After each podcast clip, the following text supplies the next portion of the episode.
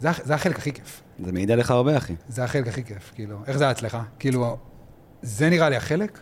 אני חושב שהדבר הכי חשוב שהאמן יכול לעשות זה ליצור קהילה. זה ממש תלוי בבן אדם. זאת אומרת, אפשר למכור ספרים עם שיווק טוב, אפשר לעשות סדנאות עם מיתוג טוב, אי אפשר ליצור קהילה עם מיתוג טוב. שמה צריך שקרה יחזרו. אדם סוחף. כן. אה, אתה יודע, בגיל 22 הייתי מהסופרים המוכרים בישראל, אני לא חושב שזה קרה רק כי הספר היה טוב, זה קרה המון גם כי הייתה קהילה חזקה. קח דוגמה את עידן עמדי, זמר. עידן, רוב הקליפים שלו, מי שמשחק שם זה מאזינים שאוהבים אותו. וואלה. ממש קהילה סביבו, כן, יש קבוצה בפייסבוק. משהו- דיברנו עליו, לא? על עידן.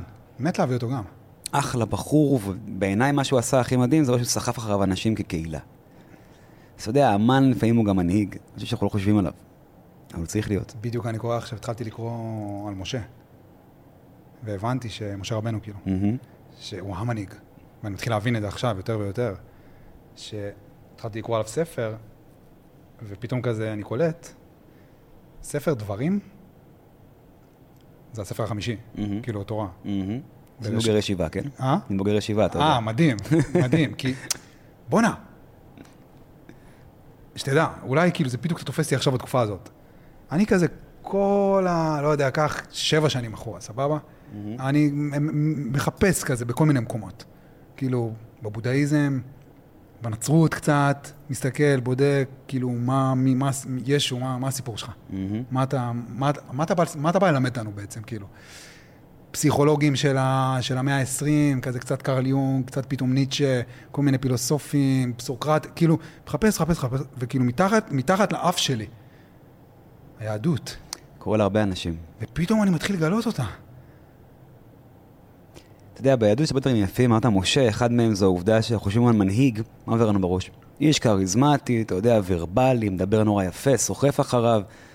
אנחנו לא חושבים על בחור מגמגם, שגדל אצל מצרים, אתה יודע, אז היה משהו שכן מתביישים בו, שככה אין לו אמביציה, ורואים איך הוא אומר, הוא, העם מתלונן, העם זה, אין לו אמביציה כל כך, והוא עדיין מצליח להנהיג, השאלה היא מתוקף מה.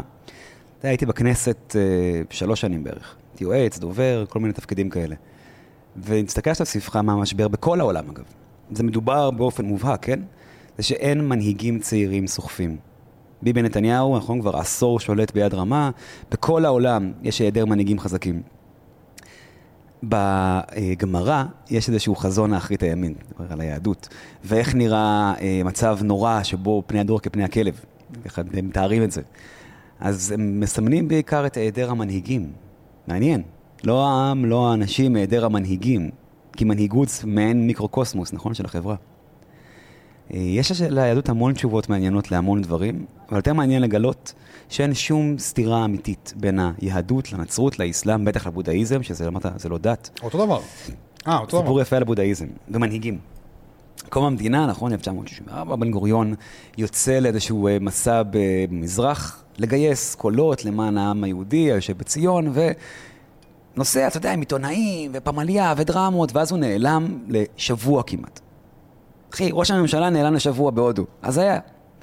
טוב, איפה ראש הממשלה? מחפשים אותו, שנייה קראו לחיליק אולי הוא אכל טריפ איפשהו. הוא חוזר, אומרים לו, איפה היית? אה, עשיתי מדיטציה באיזה מקום של בודה, זה, אומרים לו, אבל אה, כבודו, אתה יודע, העם היהודי, אתה ראש ממשלת העם היהודי, לא מתאים, לא זה. אז ראש הממשלה אומר להם, חבר'ה, בודהיזם זה לא דת. זה דבר ראשון שחשוב להבין. כמה פעמים באינסטגרם אני מעלה דבר רעיונות בבודהיזם, רעיונות יפים. אומרים לי, אבל למה לא ביהדות? אני אומר, מה הקשר? למה לא גם וגם? זה לא סותר. ואחד הדברים היפים שאפשר ללמוד מבן גוריון זה העובדה שהוא זיהה את זה היטב, את העובדה שיש ממשק משמעותי בין הבודהיזם ליהדות. אני כאילו, בוא נראה, אולי, בוא נראה איך אתה תופס את זה. זה סתם, זה רעיונות, כאילו כזה, רעיונות ממש חדשים, מהמם. מהשבוע האחרון. מהמם. קודם כל, כן, זה אותו דבר. כאילו, זה לא משנה מאיזה מסורת אתה מגיע, החוכמה העמוקה שיושבת כאילו מתחת למסורת הזאת, הם פשוט, כולם מסתכלים על אותו דאטה ומגיעים לאותה תוצאה.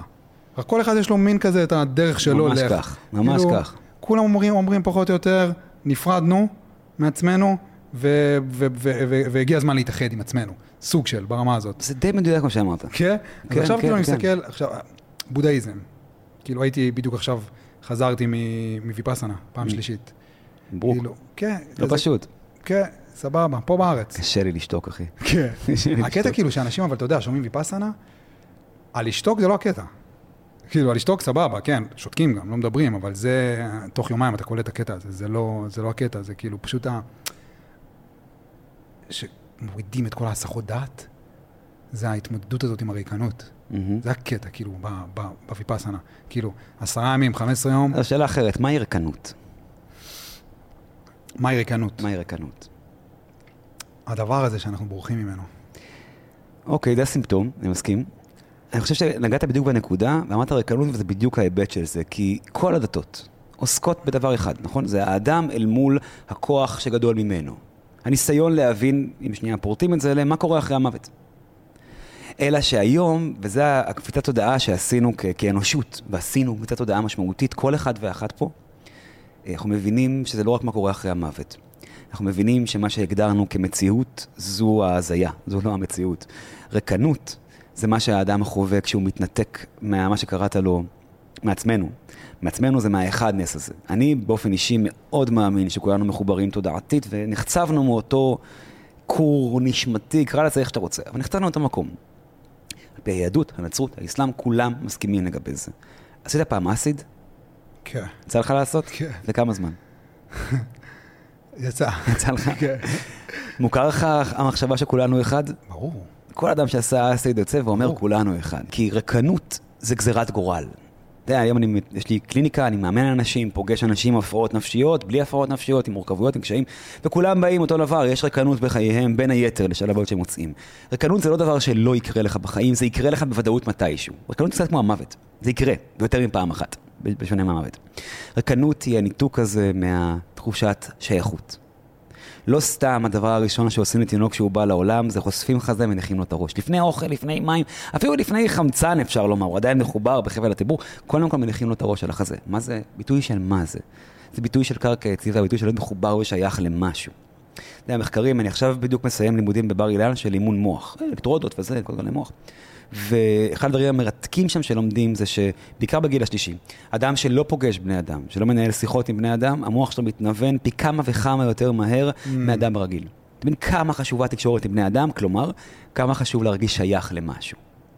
אני חושב שכל מה שאנחנו עוסקים בו, בכל הדתות, בכלל ברוח so called, שאני לא אוהב את ההגדרה הזו, זה אה, לחזור להיות מחוברים למשהו שאנחנו לא רואים בעיניים.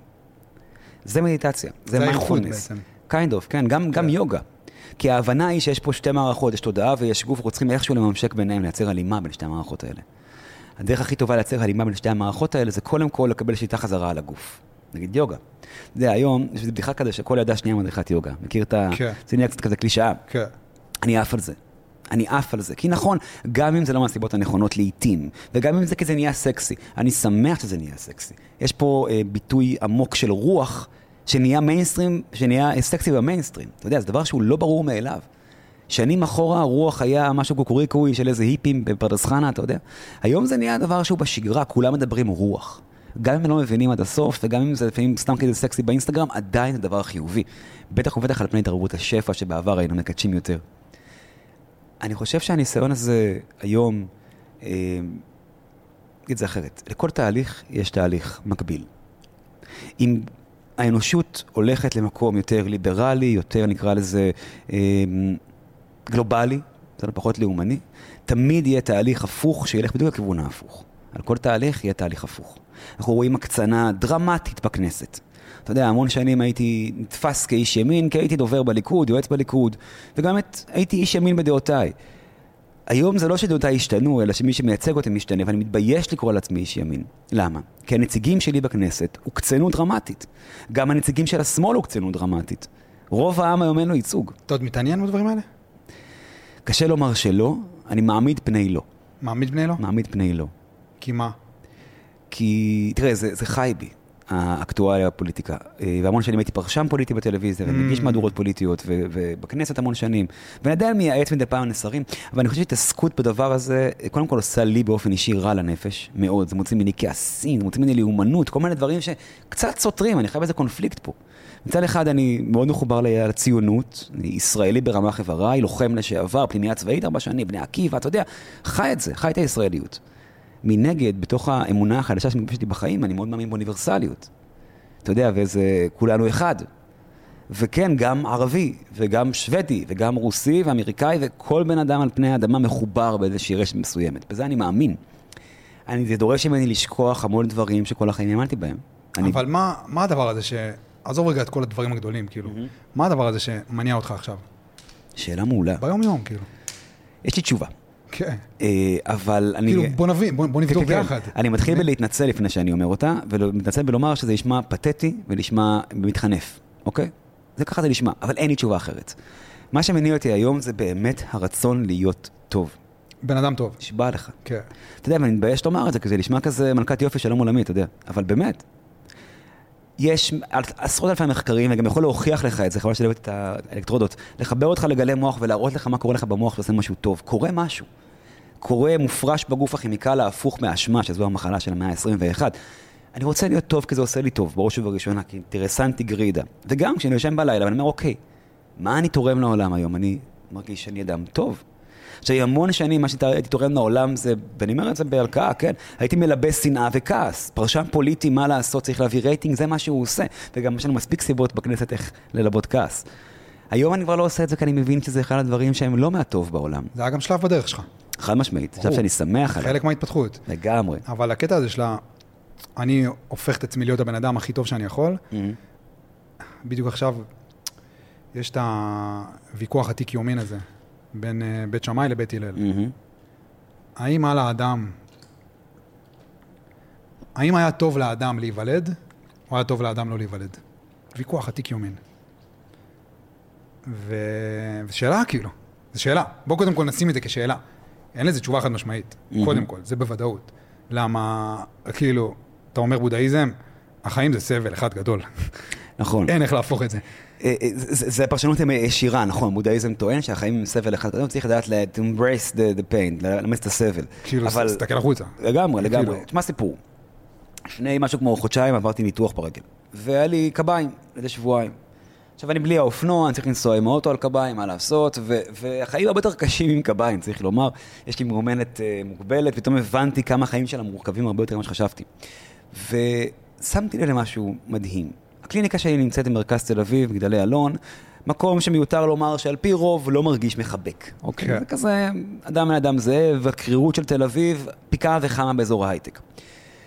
ואני רגיל לזה שאני מגיע לשם, ואני קצת מתבאס, כי בא לי שיהיה כזה חבר'ה ואיזה ואין. ובאותו יום, יומיים עם הקביים האלה שהגעתי לקליניקה, הרגשתי כמו מלך העולם. אנשים פתחו לי דלתות, הגישו לי אוכל, עזרו לי עם דברים, רצו אחריי, הרימו לי לדעתי, אנשים זרים שאני לא מכיר, ואנשים שרואים אותי כל שבוע, כן, אל תגידו, זה הספר קיים מפורסם, לא. אנשים שכל שבוע רואים אותי ולא אכפת להם ממני.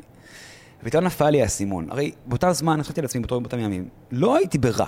אחי, לא כאב לי יותר מדי בדרך כלל. בסדר, קצת אה, צליעה, טיפה מזיעה עם קביים. בסדר, אחי, לא דרמה. ביום-יום, מי, מי כמו כל אדם על פני האדמה יודע שחרדות, שפחדים, שקשיים נפשיים, זה הרבה יותר קשה מאשר קביים, נכון? הם עזרו לי עכשיו, מה השתנה? obviously שהכאב שלי נראה לעין, נכון? אם היינו יכולים לראות כאב של אחרים, העולם היה נראה אחרת. אנחנו לא צריכים להבין. מה שאני מנסה לומר, אנשים חושבים שלהיות טוב זה להבין, להיות אמפתיה, לעשות מעל ומעבר, לא. כמו שאני מבקש ממך, זה לצאת מהנחה שלכל אדם מולך כואב. זה הפשט, אחי, זה קטן. אחי, זה קטן. כל מי שפגשתי באותו שבוע ועזר לי פשוט הניח שכואב לי, כי הוא ראה את הכאב שלי בעין. אבל אתה חייב להכיר בכאב שלך בשביל לראות את זה, לא? אם זה לא פיזי. יפה. אתה לא יכול למצוא חמלה כלפי כאב של אחר, אם אתה לא יודע להבין כמה הכאב שלך משפיע עליך. אז אתה צריך לראות אותו בשביל בשביל להבין את זה. בדיוק. ולכן, זה קשה. וזה הבודהיזם. זה היופי, יש משפט נורא יפה בבודהיזם, אם כבר דיברת על זה, והוא אומר, חמלה היא רטט הלב למראה כאב. חמלה לא עוסקת באושר, חמלה לא עוסקת בשמחה, חמלה לא עוסקת בלהיות אדם טוב עוסקת בהכרח, בכאב. עוסקת בכאב, אחי. כן. אתה יודע, הכאב הוא רטט. בכל רגש יש רטט, זה אגב שהוא מדיד, זה לא איזה גוקוריקו רוח, אחי. אתה יכול למדוד גלים אלקטרומגנטיים, מכשיר שאתה קונה באמזון ב-20 דולר, ולראות איך רטט משתנה בהתאם לכל דבר שתעשה. מוזיקה, כעס, שמחה, געגוע, כל רגש משנה תדר של הגוף. אחי, זה מדהים, זה מטורף. זה מסביר המון את המשפט הנורא קלישאתי שלא נוגע בנו, תחשוב טוב, יהיה טוב. נכון? משפט מטופש כזה. הוא לא מטופש. לא בכדי הוא נהיה קלישאה. תחשוב טוב, יהיה טוב, אומר, אם הרטט שלך יהיה חיובי, זה מה שיקרה סביבך בעולם. אני חייב לומר לך, אחי, אה, היה לי חיים לא פשוטים, ואני אומר את זה בלי להתנצל. בגיל 25 הייתי בגמילה, אחרי ספר שני. נורא הצלחתי כסופר, אבל כבן אדם נכשלתי, אחי. חרדות, פחדים, גמילה? שנאה עצמית, גמילה, אחי. ממה? אלכוהול בעיקר. וויסקי. אה, גיל מוקדם, אחי. שותה היום? אני שותה, לעיתים רחוקות, כן. אין, אין לי בעיה יותר. כי גם אז זה לא היה אלכוהול, כמו שזה היה הרס עצמי מסוים. איזושהי שנאה תמיד עצמית. ככה זה התמכרות. נכון. כן. ו... ולקח לי המון שנים להיגמל, לא מהאלכוהול, אלא מתפיסת העצמי שמבזה את עצמי, ש... שמקטינה אותי, שאלימה כלפי עצמי. המון שנים, אחי. והייתי צריך לעבור, כמו שאמרת, המסע שלי, דרך כל מיני מרחבים נורא אלימים, כמו הכנסת. מרחב שהוא אלים, לא חס ושלום בידיים, זה מה אבל שמשך אותך לשם אולי. יכול להיות להיות, רציתי להוציא את, ה, אתה יודע, כן, את. החרב מהנדן שלי ולהתחיל לשחוט. אז כנסת, ואז הייתי בתקשורת תקופה ארוכה, הייתי עיתונאי ו- ויועץ, והייתי דובר בעיריית תל אביב, וכל מיני מרחבים נורא קשים, נורא לא רגשיים, נורא לא מכילים. האח הגדול. Mm. אחי, שלושה חודשים בתוך המרחב הזה. עזוב שהוא עשה לי מדהים, כן? זו החלטה מהטובות שקיבלתי בחיי, אבל אה, מרחב לא פשוט. ואחרי כל המסע הזה, נגמר האח הגדול, יצאתי החוצה באמת, אני אומר את זה בהוקרת תודה, אתה יודע, ליקום. ים של פרנסה ועבודה ודעות שנפתחו ומדהים, ואז אמרתי לעצמי, מה אני רוצה להיות? בלי להעליב אף אדם, כן? אני לא רוצה להיות פליט ריאליטי. לא, כי הייתי בריאליטי. אני לא מתכחש לזה, להפך, אני גאה במה שהייתי שם, אני עף על זה, ועדיין רציתי להיות משהו שלוקח את זה למקום הרבה יותר גדול מזה, מלעשות קמפיינים, אחי. ופתאום הבנתי שבא לי לעשות טוב. אתה יודע, אתה עושה קמפיין ומלא כסף, ואז אתה מתנדב. אתה אומר, איפה יותר נהניתי? נכון, פה היה מלא כסף, אבל פה באמת הרגשתי משמעותי. ואז הקמתי את העמותה באפריקה. אני חושב שכל הדרך הזו שעברתי, והתחושה, אני לא יודע להגדיר מה זה גג העולם, אבל בתחושה שבה אני הייתי, הייתי הגג העולם. ודווקא כשאתה שם, אתה יכול להסתכל ולומר, מה חשוב לי? קיבלתי את ההכרה שרציתי, אתה יודע, הנה, אני מפורסם, וכולם מכירים אותי, ואני עושה קמפיינים, ואני דוגמן, ואני מגניב, והילד הפנימי שבי עף. ועכשיו מה? כן, אתה חושב שזה הגיע לילד הפנימי שלך? בוודאי. ההכרה מבחוץ? בוודאי. האישור מה זה- החיצוני? זה רק זה. זה רק הילד זה הפנימי. מגיע לילד הפנימי? זה, נו, זה צורך מלכתחילה שהילד הפנימי מוציא, אני חושב. אני רואה- אני רואה את זה טיפה הפוך, אתה יודע? מהמם.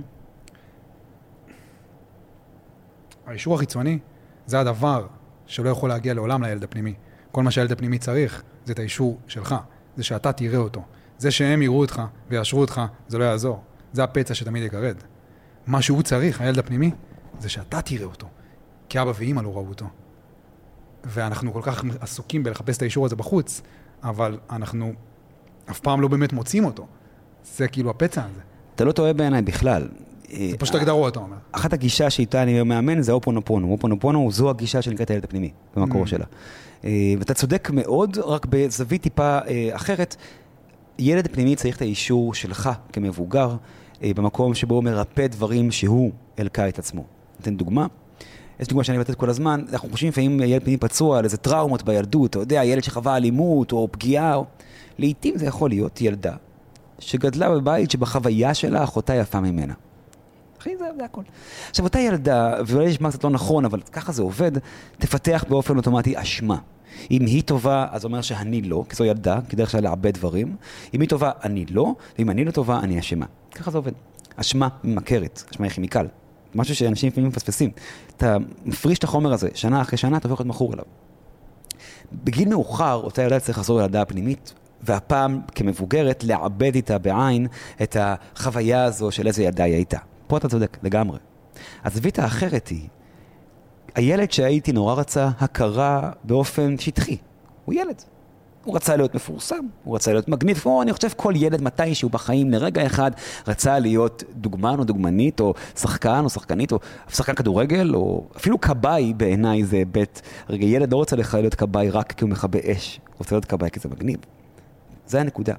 ובמקום הילדותי הזה הבנתי שאני אוכל עד מחר לעשות דברים גדולים ומשמעותיים, בין היתר אה, לכתוב חוקים נורא משמעותיים למדינת ישראל, ועדיין הילד שבי לא התלהב מזה. הוא התלהב מהחליפה, הוא התלהב מה... שמתייחסים אליו כיועץ בכיר בכנסת, אבל לא מהעשייה עצמה, כי הוא ילד. אחד הדברים שהילד שלי ביקש היה, תכירו בי כאיש מיוחד. כי כילד אמרו לי שאני מיוחד. ובשלב מסוים הבנתי את זה, אמרתי, אני לא נלחם בזה. למה להוכיח לעצמי שאני לא מיוחד? למה להקטין את עצמי? בוא ניתן לילד את התחושה שהוא מיוחד. הנה, אתה יוצא לרחוב וכולם מצטלמים איתך, ואתה, משלמים לך מלא כסף להגיע לאירוע, ואתה מאוד מוערך, וכל מיני דברים קטנים ושטחיים נורא, שהילד שלי רצה. וואנס הוא קיבל אותם ונרגע ואמר, זהו, את ההכרה שלי קיבלתי, כן, זה, זה, זה ככה. מילה, זה מילה את זה? ממש, אחי. האישור החיצוני הזה, אשכרה כאילו מילת החסך אבל הזה? זה לא רק חיצוני, זה גם פנימי. זו גם הידיעה שאני מגשים המון דברים שרציתי לעשות. בדרכי. אז אתן לך דוגמה, אנחנו נמצאים עכשיו בעדנה יפו, פה צילמנו את הקמפיין של דורקס לפני שנה. אני ב, ב, בדורקס כבר שלוש שנים כפרזנטור, ביחד עם עוד חבר'ה מהממים, ו...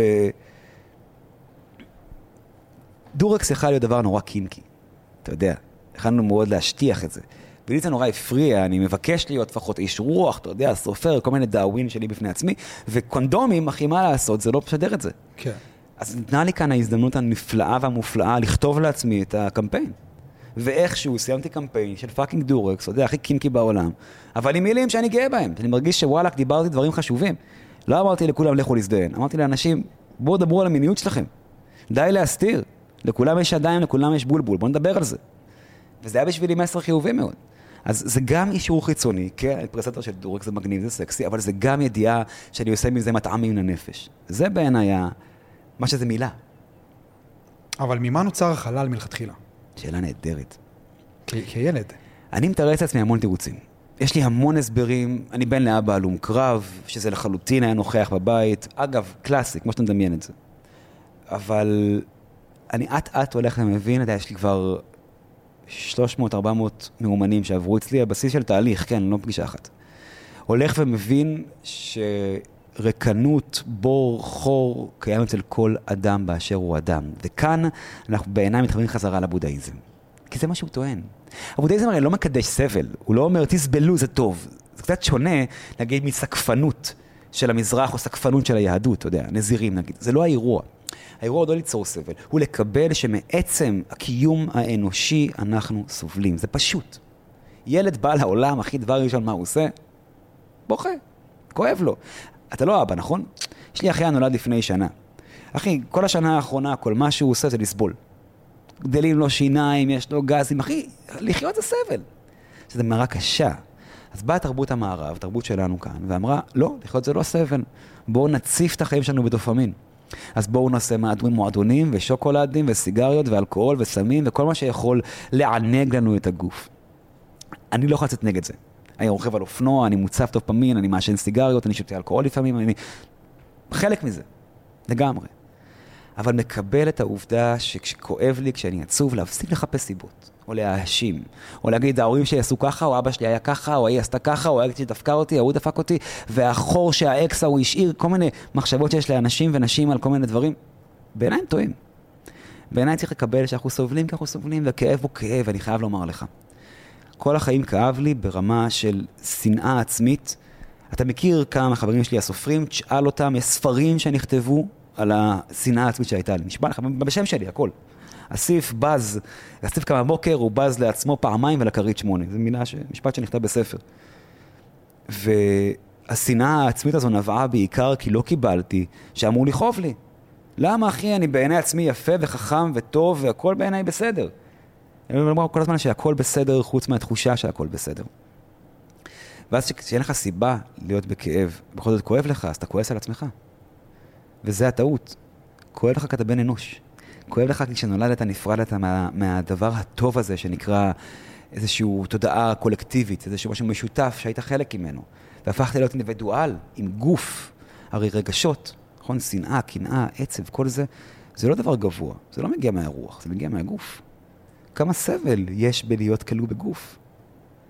זו ההבנה העמוקה בעיניי שהבודהיזם הכניס לחיי, ההבנה שלכולם כואב, סבל הוא מנת חלקנו וגורלנו, וככל שנכיר בו, הוא יהפוך להיות עונג. והיום אני חושב שאני חי הרבה יותר בעונג מאשר בסבל. אתה מצליח להתחבר לזה?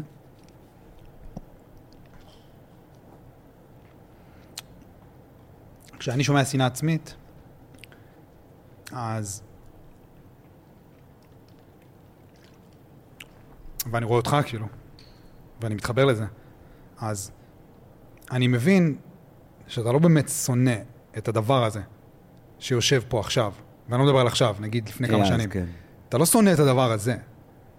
אתה שונא, השנאה העצמית יושבת על הילד הפנימי. הוא עדיין שונא את עצמו. בדיוק. אתה מבין? אז כאילו, כשאתה אומר שהאישור החיצוני הזה, הוא ממלא אותו,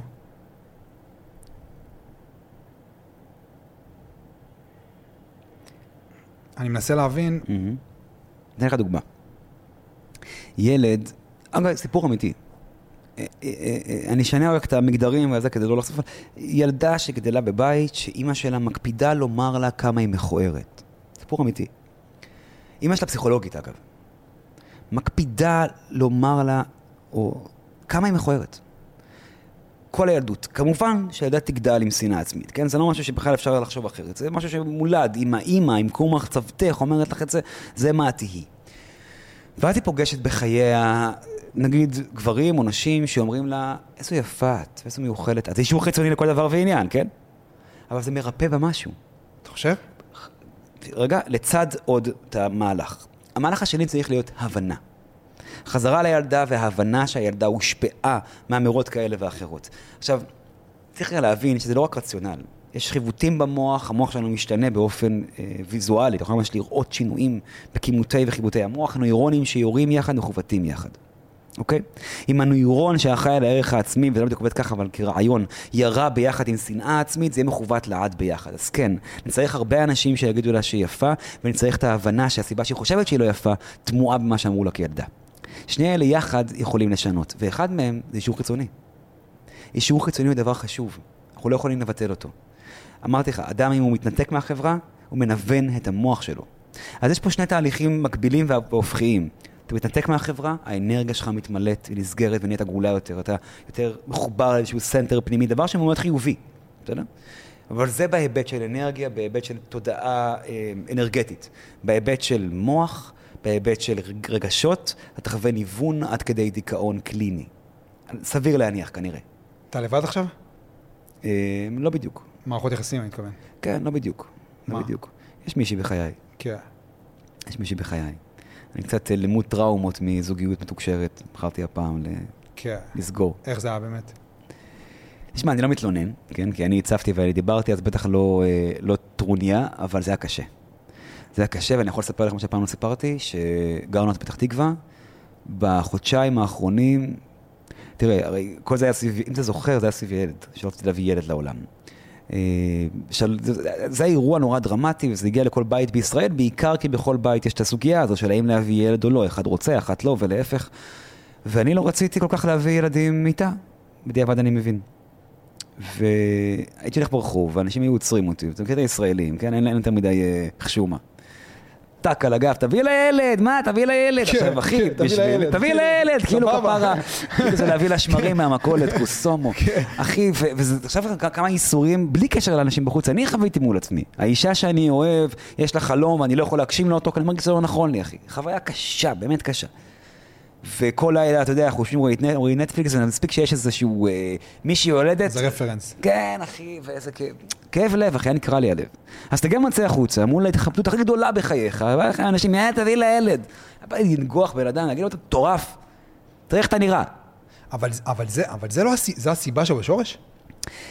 זה פשוט הפך להיות קרנבל של כאב ראש. וקרנבל של חרדות וסטרס, ומכל כיוון אתה מרגיש לא בסדר. ובדיעבד אני יודע לומר, אחי, זה הכל בסדר, אני לא אשם שרציתי לחכות טיפה להיות אבא. או עם מישהי אחרת. אני לא אשם. אני ראיתי, ואני עדיין רואה, כל הזמן הייתי גם מפקד של נוער בסיכון המון המון שנים, אני רואה איך נראה בית כשהוא לא בנוי נכון, וזה לא טוען שזה בכך קשור לאם ההורה היה מוכן או לא. אבל אני רוצה לדעת שאני מגיע לאירוע הזה מוכן. המחשבה הזו שיש דבר כל כך חשוב ופנימי ועמוק כמו זוגיות, זוגיות היא באמת דבר מורכב, שאתה מנהל אותו באופן, זה כמו אנזים חי בפני עצמו, ומעורבים בו, מעורבים בו מיליוני אנשים, כל עם ישראל מעורב בו, זה הביא אותי להתמוטטות עצבים. אני ממש התעלפתי יום אחד מעצבים. רון שחר, המגיש, הדביל הזה, כתב עליי דבר מכוער נורא בפייסבוק. אשכרה. כן, אחי, וכאילו, תשמע, למה? מה כתב? לא יודע, כתב לה פרדים ממנו, לא יודע, אה, לא זוכר כבר, אחי. אבל כאילו, למה? למה אתה... דיבור לא יפה, לא מכבד, לא גברי. באמת לא גברי. ודווקא נראה לי אחלה גבר, רון שחר. וואלכ, ירד לי. אה, ואז התחיל קרנבל שלם של כל מיני עיתונאים, חושבים שיש להם זכות לומר מה הם חושבים, מאופיר אסיאג ועד לא יודע מי, וכולם אחי עושים רעש, ויושבים באולפנים ומנתחים למה אני לא רוצה להביא. אתם לא יכולים לנתח את זה. כן, אחי, זה מטורף לגמרי. וזהו, אז למדתי המון לקחים מאז. עברו שלוש שנים, אתה יודע, זה כבר חיים אחרים, אבל אני כן זוכר את זה רק מהסיבה שאני אומר לעצמי, לא משנה מה תעשה בחיים, איזה הישגים תביא, איזה ניצחונות תביא, אתה בסוף חוזר הביתה. וזה המקום הכי חשוב להשקיע בו את האנרגיה שלך, יותר מכל דבר אחר. זה הניצחון בעצם. בדיוק, עכשיו. בדיוק. זה אמור לשרת את זה. העבודה אמורה לשרת את הבית, לא להפך. הפרסום אמור לשרת לי פרנסה לילדים, למשפחה, לא להפך. כל הזמן מזכיר את זה לעצמי, כי קל לשכוח לפעמים. כי ההגשמה, אתה יודע, לפעמים מרגיש שההגשמה שלי נמצאת פה. בספרים, בהרצאות, בזה, אבל ההגשמה האמיתית בסוף, אני חושב, היא מה שאתה בונה לך בחיים. ומתוך ההבנה הזו אני מנתק. זה המהות בעצם. חד משמעית, אחי. זה המהות. חד משמעית. ומתוך ההבנה שזה יכול לבלבל, אני מנתק. אין אף אזכור לשום זוגיות שהייתה לי ברשת. אגב, גם כשהייתה לי מישהי מפורסמת אחרי הזוגיות הקודמת, גם אז, אחי, לא דובר, לא דוברר. אני לא, אתה יודע, לא מסתיר, אני לא אוהב להסתיר דברים, ואני לא מדבר על זה. אבל כמה מהמערכת יחסים הזאת, או היא חלק מה, מהמסע הזה שלך ל... אני עכשיו הופך את עצמי להיות הבן אדם הכי טוב שאני יכול. וואי, זה חלק מהותי ודרמטי, אחי. זה הקטע של אהבה, לא? אתה יודע, נהוגים לומר, אה, אה, זוגיות לא אמורה לשנות אותך. אני כל כך לא מסכים עם המשפט הזה, אחי. אני חושב בדיוק להפך. זוגיות בריאה וטובה אמורה לתקן ולרפא בנו דברים. אגב, זה מראה. זה מראה נהדרת, זה אבל כאילו. יותר מכל טיפול אחר בעולם, ילד פנימי יכול להירפא הכי טוב דווקא שם. זוכר את הילדה ההיא שהרגישה מכוערת בגלל אחותה? הבן זוג שיהיה לה יכול לרפא לה את אחד המכשולים והחסמים הגדולים בחייה. ואני אומר לך את זה מניסיון, בנות זוג שריפאו בי דברים, ואני ריפאתי בהן דברים, ובעיניי גם זו אחת הסיבות שאני אומר לעצמי, אני לא בטוח שהאהבה נועדה לחיות לנצח. באמת שלא. כלומר, הלוואי וכן, אני רואה זקנים מחזיקים ידיים, כמו כל אדם אחר, אני מתמוגג כמובן, ומת שתהיה לי אהבה כזו. אני לא יודע אם זה אפשר, אני לא יודע שגם שלא, אבל אני כן יודע שלכל אדם יש תפקיד מסוים בחיים שלנו. לפעמים הוא בא בשביל לרפא משהו והוא הולך, וזה בסדר. היו הרבה נשים שנכנסו לחיי, ריפאו משהו, לימדו אותי שיעור, שיקפו לי את עצמי בצורה יפה, או אפילו גם בצורה לא יפה, וככה למדתי עוד שיעור. ויצאו. ואני יכול לשמור להן טובה על זה. אני חושב שהאהבה אמיתית מגיעה פעם אחת. אני לא. כי אהבה אמיתית היא הדבר הזה שאתה... אנחנו מתאהבים הרבה, כן? זה משהו שכאילו שהמוח עושה. כאילו מגיל 18 אנחנו פשוט מתאהבים, זה משהו שקורה בצ- בצורה מגיל טבעית. שבע, כן. מ- כן, כאילו אנחנו מתאהבים פשוט, כאילו, זה לא בעיה. כן. זה, זה כאילו, זה שים בצד. אבל אהבה אמיתית, כשהיא מגיעה, היא לא מגיעה בשביל למלא איזה חסך. היא לא ממלאת חסך. היא שמה לך מראה. אהבה לא יכולה שלא למלא חסך. אני אגיד לך למה אני חושב ככה. אהבה תמיד תהיה משהו שעונה לך על צורך. זה יכול להיות גם צורך ב- בסקס, ברובד הכי נמוך, אוקיי? ואז זה לא אהבה, זה יותר כזה קשר... אהבה, בדיוק. יחסים מסוימת. זה יכול להיות קשר או צורך בחום באהבה, זה צורך לכל דבר ועניין. אין אהבה שהיא לא, במובן מסוים, אינטרסנטית.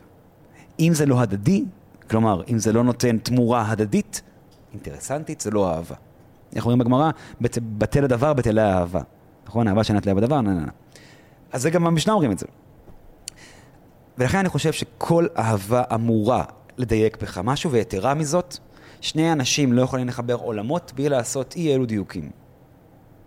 אבל, אפשר גם לומר פשרות. אבל, זה, אבל בעצם זה ההפך, לפי הגמרא, לפי מה שאמרת. מהמם. זה, זה, היא לא יכולה להיות תלויה בדבר, היא לא יכולה... אה, כן. אז אני אומר הפוך ממה שאומרים במשנה לדעתי. אה, הפוך. הפוך. יש לי טקסט בספר השני שבו אני לוקח את הרעיון הזה מהמשנה והופך אותו. הוא אומר, אין אהבה שאינה... חתרני. מאוד, אפילו רדיקלי. מאוד. אין, ד- אה, שמע, אני מחתן המון זוגות להט"בים, ובכל חופה אני מקפיד לדבר על הרב קוק. זה מכעיס המון אנשים. אבל זה מסר שאני רוצה להעביר, זה לא בשביל לעשות נע בעין, לא בשביל לצוות למישהו. אני באמת רוצה לומר, חבר'ה, התפיסה שלכם של היהדות שגויה. ומותר לי, אחי. אני בוגר ישיבה, הייתי כל חיי בישיבות. אני לא מגיע איזה תינוק שנשבע ובא ל- ללכלך את היהדות. חס ושלום, להפך, מאהבת. היהדות. כן. כן. אני חושב שהאהבה חייבת, חייבת, חייבת לעבור דרך מקום של ריפוי, דיוק. אה, לא כי אה, בן זוג הוא מטפל, זה לא זה. אנחנו לא באים לאהבה בשביל לעבור טיפול. אבל אם אנחנו רוצים לאהוב באמת, כלומר נפש של נפש, חיבור עמוק, נהיה חייבים לייצר אי אלו דיוקים בתוכנו. ועצם העובדה שאתה יודע לדייק בעצמך משהו כדי שלאדם אחר יהיה טוב, זה ריפוי. זה להוציא את הראש מהתחת של עצמי, זה להסתכל על אחרים. זה בפני עצמו ריפוי. אנחנו אולי חושבים שאנחנו אמפתיים כלפי בני אדם, אבל אם נסתכל על החיים שלנו, סטטיסטית, רובנו המוחלט, חווים אמפתיה רק כלפי האנשים שאנחנו אוהבים. זו לא אמפתיה. וגם לא תמיד. זה גם לא תמיד, נכון. וזה, וזה ההפך מאמפתיה בעצם. אמ, תראה, זו שאלה פילוסופית, כן? אני חושב שזה אמפתיה, כי אני חושב שכל אמפתיה היא אינטרסנטית. צריך לקבל את זה. אתה יודע, ראית פעם פרנדס? צריך לראות פרנדס? כן. זוכר את הפרק שפיבי מנסה לעשות משהו טוב, ואז עושה לה טוב, ואז היא מתבאסת שזה עשה לה טוב, כי אז היא לא עשתה טוב, היא עשתה לעצמה טוב? Mm. זוכר את זה? זה בדיוק זה. אי אפשר לעשות טוב שהוא לא יהיה תועלתני גם עבור עצמי. ולא צריך גם לעשות טוב שהוא לא יהיה תועלתני עבור עצמי. טוב צריך לעשות לך טוב. אם אתה מתנדב וסובל, אל תתנדב. אני אומר את זה גם למתנדבים שלי שבאים איתי לאפריקה. אתם באים להציל את העולם, אתם באים לבנות בתי ספר, נכון, בסדר, אני מבין את המחשבה, אתם לא טועים, אבל אתם בראש ובראשונה באים לעזור לעצמכם. אם אתם לא יוצאים בשביל ליהנות, אל תבואו. הייתה אצלי מישהי באחת הסדנאות, שדיברנו על משמעות. והמשמעות, באיך שאני תופס אותה, המשוואה שלה היא מאוד פשוטה. תבין מה אתה אוהב לעשות, קודם כל. תעשה את זה כמה שנים. תעשה את זה כמה שנים. תבין, תבין שאתה באמת אוהב את זה. אתה חושב שנולדים עם משמעות או שיוצרים אותה? יוצרים אותה, מוצאים אותה. זה הקטע, מוצאים אותה. כי אתה צריך למצוא את מה אתה אוהב. תמצא מה אתה אוהב לעשות, תעשה את זה כמה שנים, תבין שאתה באמת אוהב את זה. תתמקצע בזה. תהיה הכי טוב בזה שיש. לא בקטע של מקצוע, בקטע של זה הדבר שאתה אוהב לעשות, אז תעשה אותו. Mm-hmm. ואז תבין איך אתה עוזר איתו לאנשים אחרים. אז הייתה לי מישהי בסדנה, שבת 25, שלומדת אה, חינוך מיוחד. אז היא אמרה לי, אוקיי, סבבה, אני הולכת לעזור לאנשים, בדוק. כאילו, אין ספק. אמרתי לה, כן, אין ספק, את הולכת לעזור לאנשים, מן הסתם. אבל איך את יודעת שאת אוהבת את זה? כי אם את לא אוהבת את זה, זה לא יעזור לא להם ולא לך. את תשנאי את זה. החלק הכי חשוב במשוואה זה תבין מה אתה אוהב לעשות. זה, הדו, זה החיפוש. נכון, אבל אתה יודע, הרבה פעמים אנשים מוצאים מה הם אוהבים לעשות, ונצמדים לזה, עד שהם כבר לא אוהבים את זה, אבל לא מבינים את זה, ואני אסביר. אנחנו נוטים על פי רוב, שאני אשאל אותך עכשיו מי אתה, נכון? אתה תענה לי כנראה, תספר לי שנייה מי אתה, תולדותיך, תספר לי איפה נולדת, איפה למדת, מי ההורים שלך, אתה יודע, כל מיני פרטים שהם באמת פרטים שעיצבו אותך, אבל הם לא אתה היום. נשמע מוזר, נכון? הם עיצבו אותך, אבל הם לא אתה היום. כי אנחנו נוטים לחשוב שהעבר שלנו בהכרח מגדיר אותנו, ואני רוצה לטעון אחרת. עבר הוא עבר, וזו הסיבה שקוראים לו עבר. אנשים לפעמים אומרים, אוקיי, עשיתי טעויות בחיי, אז הן מגדירות אותי, ואני רוצה רק לומר, יש פה כשל לוגי. אם עשית טעות בעברך, והיא מגדירה אותך, אז זה לא טעות. נכון? Mm. טעות היא סטיית תקן. אתה לא יכול להגדיר, לומר, טעיתי, ואז להגדיר את עצמך באמצעות זה. טעית, אוקיי, תלמד כאן, נמשיך הלאה, תסתכל קדימה, תשאל מי אני רוצה להיות, ולא מי אני על פי כל מה שעשיתי כל החיים שלי. בהמשך לזה, אני חוזר למה שאתה אמרת, אני חושב שתמיד נכון לומר, אני יודע מי אני ומוכן לגלות שאני לא יודע. זה חשוב. כי בתרבות הריאליטי יש איזו תפיסה נורא עקומה של אנשים שאוהבים לומר, אני יודע מי אני, אני יודע מה אני, אף אחד לא ישנה אותי. מכיר את זה?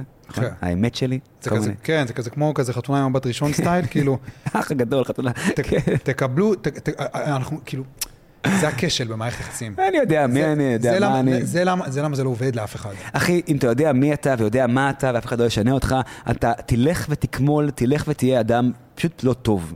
תהיה אדם לא מוצלח. זה, זה באופן מובהק ואני אסביר גם למה. אדם בשביל לגדול צריך להשאיר מאחור דברים.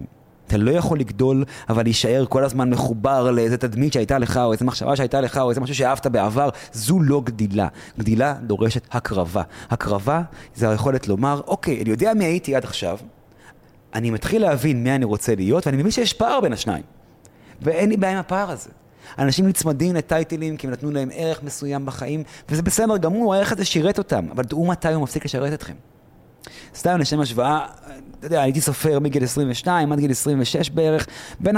באמת בין המוכרים בישראל. חשוב לי לומר את זה, כי באמת הצלחתי בתחומים. אני אומר את זה בגלל שהגיע הרגע שבו הבנתי שזה כבר לא ממלא אותי יותר, או לא מספיק ממלא אותי. הכתיבה? כן. לא יודע אם הכתיבה הוא כמו להיות רק סופר. הכתיבה עד היום אני הרי כותב, ספר חמישי עוד שנייה, אני עדיין כותב. אבל להיות רק סופר הפסיק למלא אותי. היה בא לי עשייה שהיא אחרת, שיותר בשטח, in the field, אתה יודע. וזה דרש ממני לומר, אוקיי, אז אני אולי לא סופר, אולי לא רק סופר. וזו אמירה קשה עבור עצמי, זה הגדיר אותי, זה היה זהות עבורי. ואז להיות יועץ בכנסת, פתאום אני דמות פוליטית. זה מאוד מעליב להיות דמות פוליטית, אתה יודע, אנשים לא אוהבים דמויות פוליטיות. וכל מיני רגעים שאתה אומר, אוקיי, אני יודע מי הייתי עד עכשיו, אני מוחק, אני ממשיך הלאה. אחי, אני בן 31.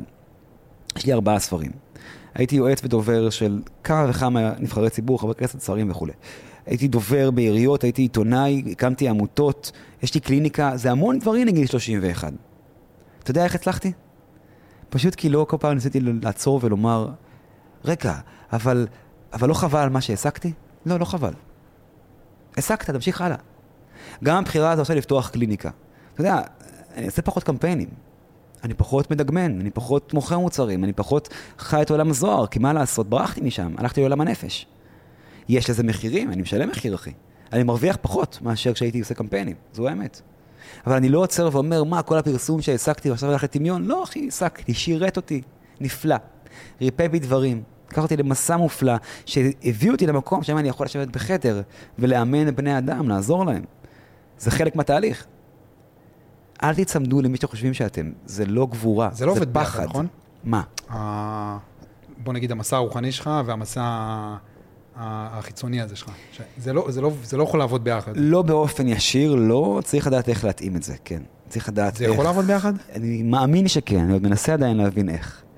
תראה, קשה לי המחשבה שאנשים שעוברים איתי תהליך של שנתיים כבר, פתאום רואים, אתה יודע, מוכר, אה, קונדומים. נגיד, כן. נגיד, כן. אבל אם הם רואים אותי בתחת דורקס עומד ומדבר על חשיבות השיח בסקס, זה אחר, נכון? זה יותר מתאים לדמות שהם מכירים. השאלה מאיזה מקום זה בא אצלך, לא איך זה נראה החוצה. השאלה איך כמה אתה שלם עם. פרנסה, אחי. תראה, אני כבר לא מתלהב להופיע על שלטי חוצות. זה כבר לא משהו שמלהיב אותי ואני כאילו מתקשר לאמא, והיה באתי לא הצלחתי, לא, כבר לא. אבל זה אחלה פרנסה. אחי, מה שאני עושה בחודש בקליניקה, אני מרוויח ב story אחד אני עושה קמפיינים מסחריים. וואלה. story אחד. אני מדבר איתך על, על פוסט, כן? אני מרוויח פי שתיים מה שאני מרוויח כל החודש ב fucking קליניקה. אחי, אני נוסע, פוגש אנשים, עושה רשימות, לי, אני מדבר עם פסיכיאטרים, אני מתקשר להורים, אני, זה עבודה. אני, טלפון תמיד זמין לאנשים. במצוקות, בחרדות, בבעיות. זה עבודה קורעת, ואני מרוויח עשירית ממה שאני מרוויח לפני. אתה חושב שאושר הוא, באלף, הוא יכול להיות מטרה? לא, חד משמעית לא. אושר הוא רגש. הוא דינמי, הוא ארעי, כמו שמחה, כמו עצב, כמו געגוע. אתה לא יכול לשאוף להיות מאושר, כמו שאתה לא יכול לשאוף להיות עצוב, או להתגעגע כל החיים. או להתרגש כל החיים. אתה לא יכול. אין אף אדם שיש משהו שמרגש אותו כל החיים. הוא אולי עדיין מניע אותו, ממלא אותו, הוא לא מרגש אותו. אתה לא יכול להיות מאושר כל כי החיים. זה הדבר הזה שאנחנו רודפים אחריו. טעות נוראית, כן, ברור לי, אני יודע, אחי, הייתי פרסומאי רוב חיי. אני הייתי מוכר את השקר הזה, זה טעות. הייתי חלק מהאופל אז, מהבבילון. אה, אני כל הזמן אומר לאנשים, אושר זו לא שאיפה פשוט כי הוא ארעי, דינמי וחולף. הוא רגש. אם כן, לאן אנחנו שואפים? אם לא לאושר. ופה נכנס אגב קודם כל לבודהיזם. אנחנו קודם כל שואפים להבין שסבל הוא קבוע והוא אה, משהו שלא קשור לבחירות שאתה בחייך. הוא קיים שם מתוקף העובדה שאתה בן אנוש, שבאת לעולם. זו התובנה הראשונה. זה אמור להוביל אותנו לשאיפה שאני מגדיר אותה, אבל בטוח שיש עוד מלא הגדרות אחרות, לשלמות. להרגיש שלם ככל האפשר. עכשיו יש המון משפטים נורא יפים על מהו להיות שלם. אני רוצה להציע רעיון אחר. שבטוח שהוא לא רק הוא, אבל להיות שלם זו היכולת לדעת שכל הדמויות שקיימות בתוכך, אתה יודע, אני, אתה אדם אחר כאן, ואדם אחר מול נגיד בת הזוג שלך, ואדם אחר מול uh, ההורים שלך, או בלימודים, או בלא משנה איפה. אתה לא אותו אדם. המטרה זה לאחד את זה, לא? בדיוק. ככל שהפער בין הדמויות שלך קטן, ככה ההבנ- התחושה שאתה שלם תהיה יותר משמעותית. זה הישמע ישראל אדוני אלוהינו. חד משמעית. בעצם. בשבילי לא? כן. כאילו, בשבילי כן. ברמה, ברמה הבסיסית, זה, זה מה שזה. אתה יודע, אחי, לשבת פה עכשיו מול מצלמה ולדבר חופשי, זה משהו שלא היה לי הרבה שנים. אתה יודע, אני אקס דובר, אני אקס אקס תקשורת, הייתי יושב, מכין נקודות, מתכונן, עושה ראיונות, אחי, תחקירים. הייתי גם דיבה, אתה יודע, לא הייתי מגיע, היינו עושים עלי תחקיר כמו שצריך וזה. וזה נורא משחרר. ההבנה של מה אני צריך איתה להערך. באים לראיין את אסיף, באים לדבר עם אסיף. אני, אני. אני לא צריך לשאול אותו מה הוא רוצה להגיד. וזו הבנה נורא משחררת. כן, אתה אסיף, כאילו. נכון, אחי. נדבר. כן, כן, כן. זה נורא משחרר. ואתה יודע, גם בקליניקה, בהתחלה באתי עם פרצוף חמור סבר כזה, והיה שולחן ביני לבין מאומנים, והמון מגננות שהייתי זקוק להן. כן, הייתי זקוק בהתחלה, מה לעשות? לגלגלי עזר. ואני זוכר אחרי כמה חודשים שהשולחן יצא מהתמונה, ואז היה כיסא מול כיסא, וגם הפרצוף הנוקשה הזה, או התחושה שיש איזשהו דיסטנס ביני לבינם, נעלמה. קודם כל, תראה, יש כל מיני גישות של פסיכולוגים ומטפלים, אתה יודע, אה, אה, עד כמה לשמור על עצמך את מי שאתה, כמה לערב את המאומן בחייך. אני אומר, כפרה, הוא יעשה גוגל, הוא מעורב בחיי must, אם לא שם, דרך סטימצקי הוא צמד ספרים או ידיעות אחרונות. הוא, הוא מכיר אותי. למה אני מסתיר? אז זה נורא שחרר, כי כאילו אני אומר, אוקיי, אני הולך בגישה של בלי דיסטנס. אני חושב שככל שאדם מקטין את הפער בין הזהויות שלו, כך הוא יותר שלם. וזו בעיניי השאיפה. ואני חושב שזה הרבה יותר עמוק מזה. מה זה זהות? מה זה קונפליקט? קונפליקט בהכרח מתקיים בין שני ערכים. לא בין טוב ורע, בין שני ערכים. למשל, אדם רוצה אה, להיות קרוב למשפחה שלו, ערך חיובי, נכון? משפחתיות. נראה לי שכולם יסכימו על זה. והוא רוצה גם להיות זמין יותר לבת זוגתו, יותר, יותר עבור האישה שלו. נכון? גם ערך חיובי, גם משפחתי בזווית אחרת. יש פה התנגשות בין שני ערכים חיוביים, זה קונפליקט. דמויות נושאות בכוון ערכים.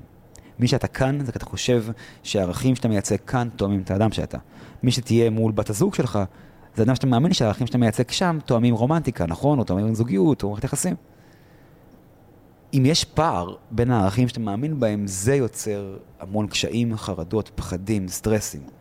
כי אתה הולך בשני מישורים מקבילים שמתנגשים מתישהו. שאתה אפילו לא רואה את זה. בדיוק.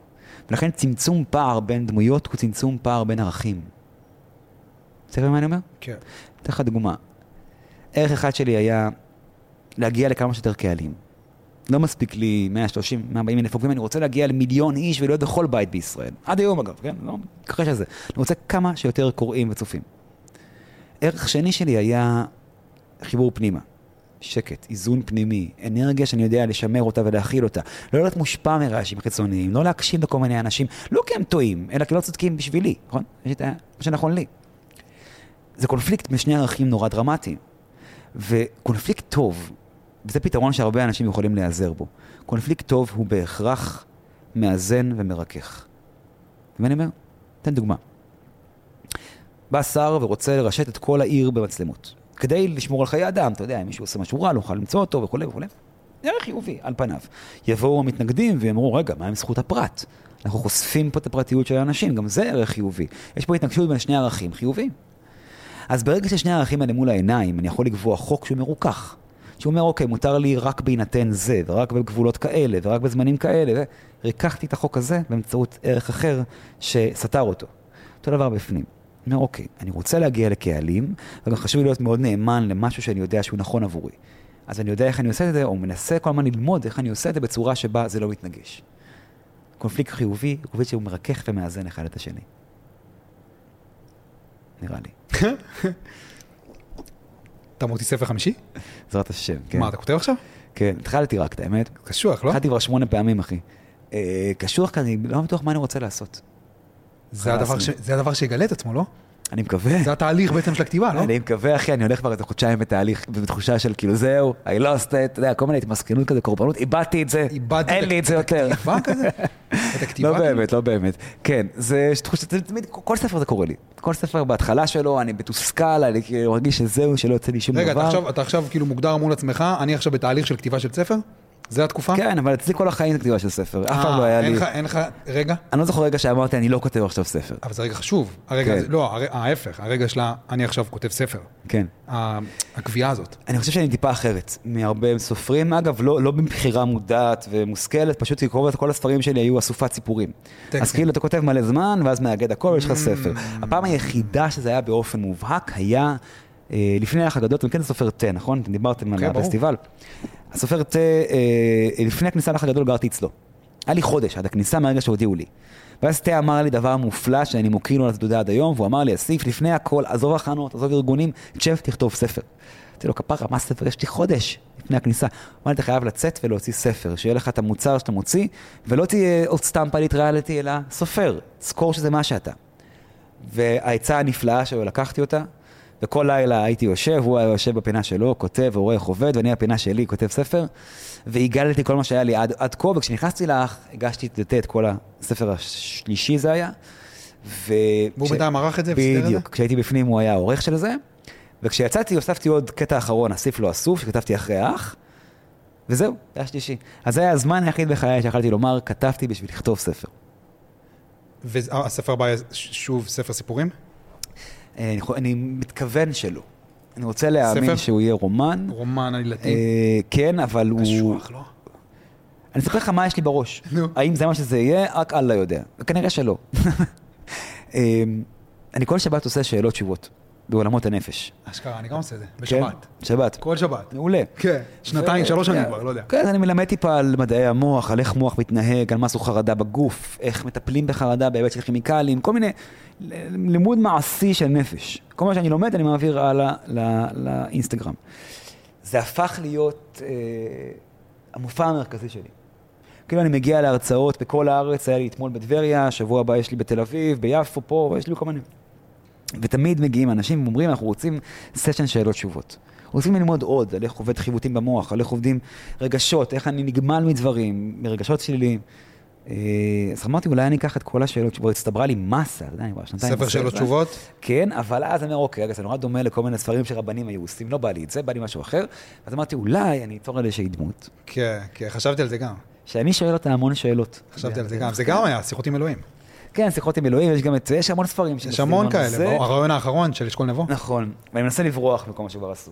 וזה זה נראה לי החסם שלי כרגע. כן, זה- אבל זה- זה- זה ש... זה האמת שתגלה את עצמה כשאתה תשב ותכתוב את זה. אני זהו, זה אני התהליך מנסה. של הכתיבה. אז התחלתי כבר. אבל זה קונספט מגניב. חשבתי- עליו גם. התחלתי כבר, כתבתי חצי ספר, שבו זרק לפח, אבל חצי ספר כבר, זה אומר איזשהו 400 עמוד, אפילו יותר מחצי ספר.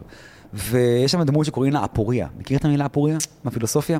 אה, סוקרטס, סוקרטס? כן, סוקרטס, אני חושב שאפלטון כתב את זה. את המילה אפוריה, אפוריה בפילוסופיה זה אדם שכל מה שהוא יודע ומאמין בו קורס מול עיניו. אדם שנשאר ריק מידיעה. איזה יופי זה. להתנקות מכל מה שאתה יודע כדי לגלות את החיים, החיים לא מה זה שחשבת. בעצם ההגדרה של פילוסופיה באיזשהו מקום, לא? כאילו בהפוך על הפוך. זהו, ולכן אבי הפילוסופיה המערבית אה, אה, הוא זה שבעצם יצר את המושג הזה. ככה הוא היה גם אה, מקריס מחשבות לוגיות של אנשים אי אז ביוון העתיקה. אה, ועכשיו בואו תלמדו. בדיוק. קודם כל תבינו שאתם לא יודעים. בדיוק. אתם לא יכולים להקשיב לי, כי אתם יש לכם חיווטים במוח שלא מאפשרים לכם להקשיב לי. Mm. once אני אקריס לכם אותם, תוכלו לשמוע. ואז בעצם סוקרטס אה, המציא את הרעיון הזה, ואני קראתי לבחורה הזו ככה, אפוריה. ואנחנו יוצאים לטיול באיזשהו אה, טרק מטורף איפשהו, והיא נורא מרגיזה, והיא נורא מעצבנת אותי, אחי, והיא מציקה לי, והיא מבוגרת כזאת, והיא מתעקשת לבוא איתי לטבע, אני לא רוצה שתטייל איתי. ואני אומר לה, תקשיב, אני רוצה לטייל לבד. ואני בדיכאון כזה, ואין לי כוח, ו... ואנחנו פוגשים אנשים בדרך. ואני לא מתערב, כי אין לי כוח אליה. היא מעצבנת אותי, אני רק צופה מהצד. ולכל אדם שאנחנו פוגשים יש איזשהו קושי בחיים. והוא מגיע לכל מיני כיוונים משונים כאלה. האחת בוכה מתחת לאיזה עץ, השנייה בהייפ. רוקדת באמצע השביל באופן שנראה משונה. אתה יודע, זה- ברחוב. זה זרתוסטרא כזה. קראת של ניטשה. כן, כן, אני מכיר. זה כזה. אותו- אותו סטייל, לא? זה זרק אותי לשם גם בראש בהתחלה. אני חושב שזה יותר- שזה יותר, אה, יותר אה, אה, אקטואלי קצת, אבל בעצם כל דמות מייצגת הפרעה. או קושי שיש לאנשים. זה יכול להיות חרדות, זה יכול להיות אשמה, זה יכול להיות קנאה, זה יכול להיות ערך כל עצמי. אדם שאתה פוגש בדרך, הוא בדיוק. כאילו בא להקרין על איזשהו... בדיוק. ואז בעצם השאלות תשובות עוברות דרך דמויות שאנחנו פוגשים בדרך. מגניב, גם רעיון. מגניב. אתה מבין, יש הרבה רעיונות כאלה, אני צריך לפצח אותו, אחי. כן. זה קטע, להבין, אני גם עכשיו, אני במקום הזה גם. אני עכשיו ספר שני, מנסה, שעה טובה. מנסה. עכשיו, הספר הראשון הוא באמת היה, כמו שאתה אומר, זה היה ספר טקסטים. אתה יודע, עצה אם תרצה, אחרי ארבעה ספרים. אומרים, אה, לא מחליפים סוס מנצח. מכיר את המשפט? זה לא נכון לספרות, לדעתי. מניסיוני ומכל הספרים שפגשתי והספרים שערכתי, סופר צריך להמציא את עצמו מחדש בכל ספר, אבל כן לשמור על חיבור מסוים. אה, אם הספר, הספר הראשון הצליח, אתה מרוצה מאיכשהו מחר? כן. כן? זה לא רק המכירות, עזוב, אני כאילו הייתי מרוצה מהספר הזה ביום שקיבלתי את העותק הראשון מספרי ניב. שהשליח? השליח מתקשר אליי, שומע, כאילו, יוצא, אז אני מחזיק את העותק הראשון איזה רגע זה, אחי. לפני שהדפסתי את ה... שם כבר הייתי מרוצה. כי זה בדיוק הדבר שככה ראיתי את זה. ככה ראיתי אותו בול, וכאילו אני מחזיק אותו, והבנתי, אוקיי, זה בדיוק מה שרציתי. ככה- רגע אדיר, רגע אדיר, אחי, כן, רגע אדיר. זה רגע חמוד ממש. רגע אדיר. אני זוכר שבכלל התחושה הזו שאני יכול לקרוא לעצמי סופר, אתה יודע, אני לא, אתה יודע, אני לא, אני כאילו, סופר, כאילו אתה כן, אבל בשבילי, וזה לא איזה תפיסת עולם מטורפת, זה סתם איזה כאילו משחק שאני משחק עם עצמי. בסדר גמור. סופר זה מהספר השני, כן. כל אחד יכול להוציא ספר. אה, אגב, זו גם ההגדרה של ויקיפדיה כן? ואגודת הסופרים. כן, זו הגדרה? זו הגדרה. אני לא מקבל אותה. תראה, אני לא חושב שאפשר גם להגדיר מי הוא סופר ומי הוא לא. אתה, יכול- רק אתה יכול להגדיר את עצמך. כן. ברור. אני פשוט לא, אני כאילו סופר, כאילו כל אחד יכול להוציא ספר, אנשים מוציאים ספרים כאילו כל שנייה, כמו מים, אחי. כמו מים. אז מה, זה אומר שהם סופרים? לא. שאלה טובה. אם הם הגיעו לספר השני, תראה, אני זוכר שעם עצמי זה גם הייתה התחבטות. ושאלתי את עצמי, מה, מה הנפח בחייך של הספרים? זאת אומרת, האם באמת עיקר עיסוקיך עם ספרים? התשובה שלי הייתה חד משמעית כן, ולכן אני רואה בעצמי סופר. אבל תראה, גם הייתי ילד בן 22-3, זה נורא החמיא לי. זה ליטף לי את האגו בצורה. בלתי רגילה. כן, גם אני כן. ככה התחלתי.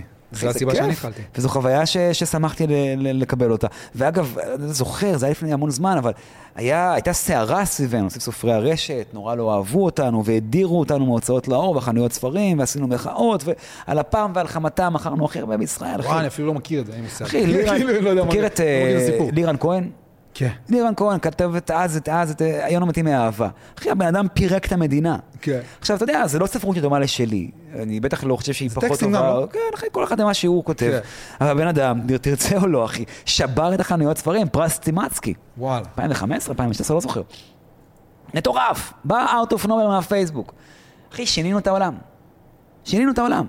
שבוע הבא אתה מגיע ליריד ספרים שלנו ביפו, אחי, שינינו את העולם. אנחנו היריד היחיד שמאפשר את הדבר הזה, שלא שוחטים יותר סופרים. עשינו משהו טוב בעולם. ואני חושב שהיום הדיגיטציה וההיעדר תקרות הזכוכית, אם בעבר בשביל להוציא ספר היית חייב לקטורה והוצאה לאור, אז כן, מצד אחד זה מוציא המון ספרים, שכמו שאתה אומר, לא בהכרח ספרים.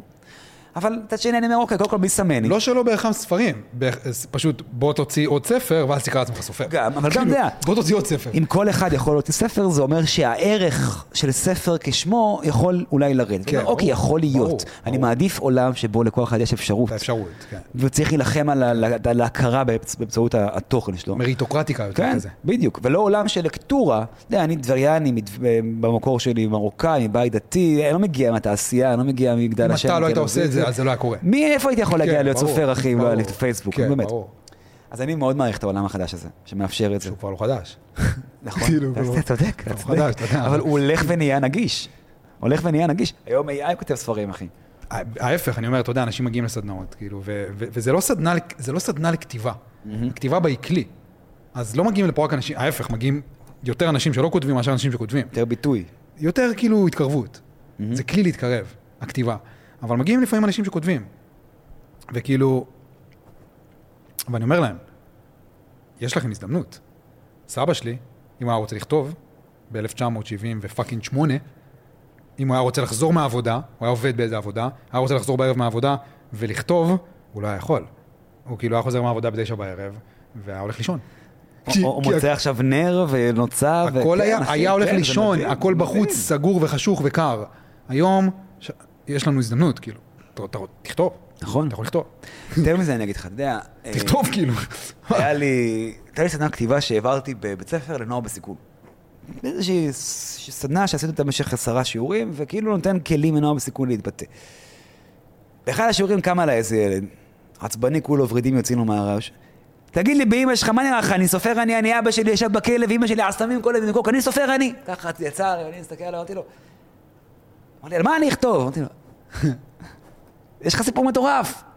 אנשים חושבים שסופר, אתה יודע מה, אני חושב שזה קצת נשבר היום, אבל בעבר חשבו שסופר זה איזו דמות שיש לה ידע נורא נרחב על המון דברים, אפורה כזו עם משקפיים כזה, לשבת על, עם מכונה כתיבה, והיום לא, היום מבינים שסופר זה לא הגדרה.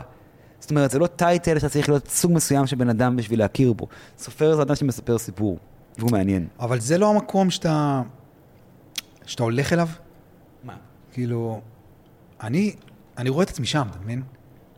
אה, עוד 10, 20, 30, 40, 50 שנה, אני רוצה לכתוב, כאילו. אתה מבין? דואט, אחי. שם אני רוצה להיות. אתה כבר לא רואה את עצמך שם? אני שם. אתה שם? אני שם תמיד, פשוט אני מבין שהספרים הם עדיין מרכז חיי, הם לא מרכז הפרנסה שלי, וגם לא, הם אולי הקרקע שעליו כל העשייה שלי יושבת. אבל אני עושה עוד המון דברים שכבר לא קשורים לספרים. זאת אומרת, אה, עולם הנפש שלאחרונה אני מרצה שם הרבה הרבה יותר, אה, אני כבר פחות עושה סדנאות כתיבה, פחות הרצאות על ספרות ויותר סדנאות על נפש.